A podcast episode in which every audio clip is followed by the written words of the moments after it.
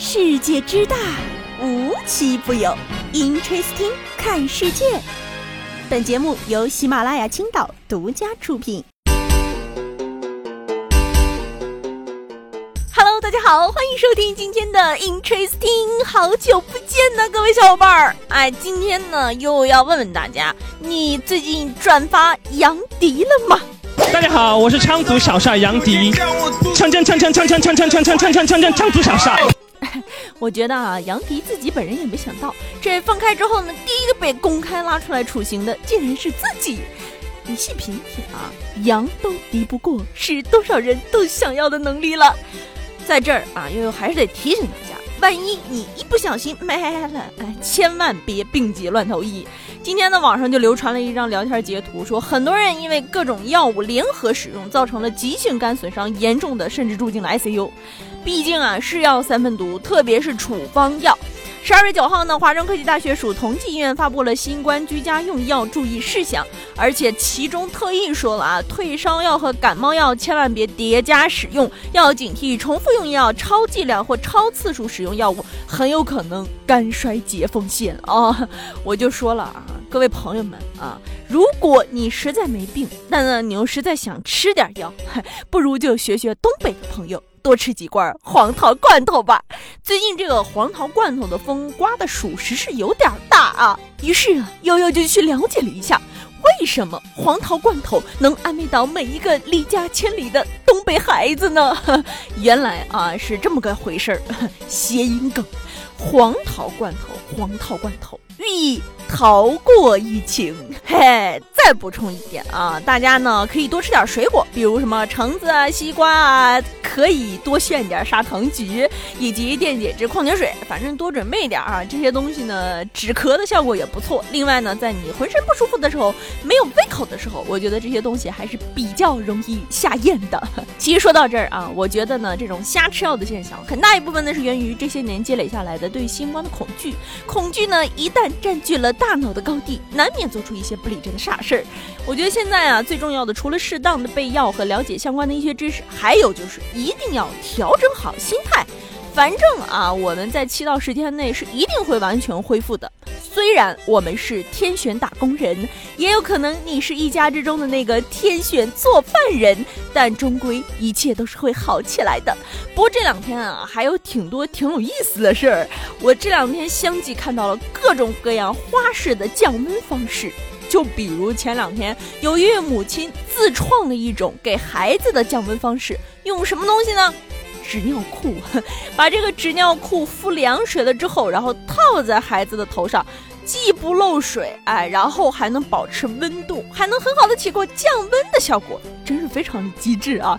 除了这个呢，啊，异曲同工之外的呢，就是敷面膜，冰面膜拿出来呢，直接敷在脸上，就能远远的看到这个面膜上面真的是热出了水蒸气哈，可想而知，这个温度真的是非常的高。不仅如此啊，这两天还有非常多的这个好爸爸、好妈妈们把自己的儿子、女儿们给熏坏了。为什么呢？前两天在河南南新乡的时候啊，一位妈妈呢用艾草给房间消毒，然后呢这个女儿就偷偷把窗户打开了。这个视频一经上传，就立马走红了。为啥走红了呢？是因为这个视频拍摄的姐姐呢从驾校上班回来呢就咳嗽了两声。哎，这个妈妈听到这声儿就担心啊，于是呢就赶紧用晒干的艾草给。屋子消毒，熏了大概十分钟，哎，就是家里人都忘了还在熏艾草这件事情，直到一开门，发现整个屋子跟天宫一样啊，就像极了《西游记》里的蟠桃会画面。于是呢，就赶紧的开窗通风。还不得不说，这个消没消毒咱也不知道，有可能让这艾草给熏够呛。所以啊，在这儿还是提醒各位小伙伴，理性防疫，理性防疫啊！然后大家就是多喝水，注意身体安全，一切都会好起来的。有很多东西啊，它其实都是看运气的。说到这儿呢，咱说一个简单的例子，抽奖。不知道各位小伙伴有没有参加过各种大大小小的抽奖？比如说微博上的呀，这个我们使用的各种 app 里面的各种小型的什么转发点赞抽奖，不知道大家伙中过没有？前两天啊，小米呢在官方微博发布了转发微博即可以参与抽送一百台小米十三手机的消息。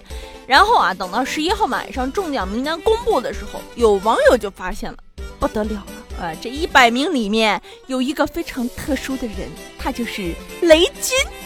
你看，我就说吧，这个抽奖系统都有点人情世故在身上的。上次这么懂事儿，还是在运动会的时候，突然在终点前跌倒，痛失第一名的白衣小伙，把第一名让给了雷军老师。果然，白衣小伙能被提拔为副总是有原因的，我瞎说的哈。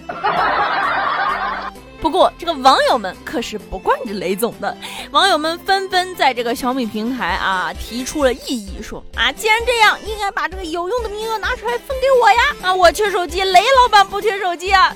于是呢，就引起了大家的一种讨论。这个事件后续该怎么处理呢？还没有个具体的结果。不过，不是所有的抽奖系统都懂人情世故哈。前一段时间，喜茶的抽奖系统可真是半点眼力劲儿都没有。前两天呢，这个喜茶同样为了新品宣传，在微博抽奖。结果啊，抽中的这个网友 ID 名叫做“等一杯茶颜悦色”。同样的呢，哎，还有茶颜悦色抽中了网友名叫 Coco 的，Coco 呢抽中了网友名叫奈雪的茶的，奈雪的茶的网友呢抽中了叫喜茶的。反正啊，下场就是这抽奖系统整了这抽奖官博是非常的无奈啊。我谢谢你。哎，不得不说啊，今年这一年过得真的非常之快。不知道各位小伙伴有没有跟我一样的感觉？我们再过一个月，就又要过年了，二零二三年就来了。淘宝啊，也是在今天公布了淘宝的二零二二年度十大宝贝。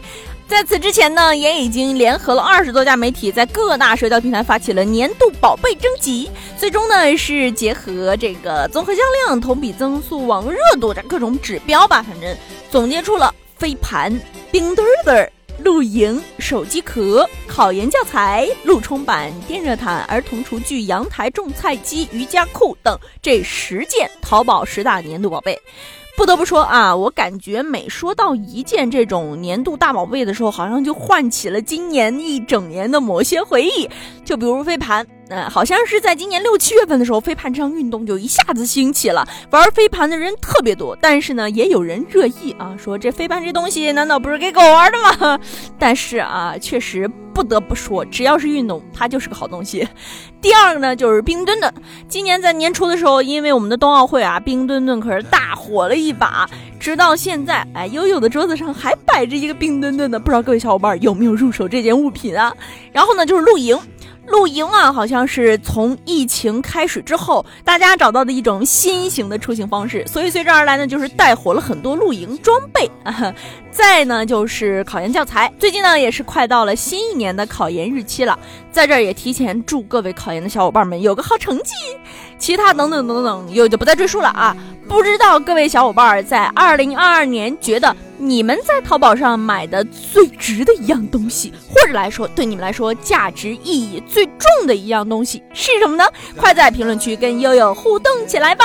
那么我们今天的节目呢，到这里就结束了。大家别忘了在评论区和我互动，然后帮我点赞、转发，一键三连哦！我们下期节目再见吧，拜拜。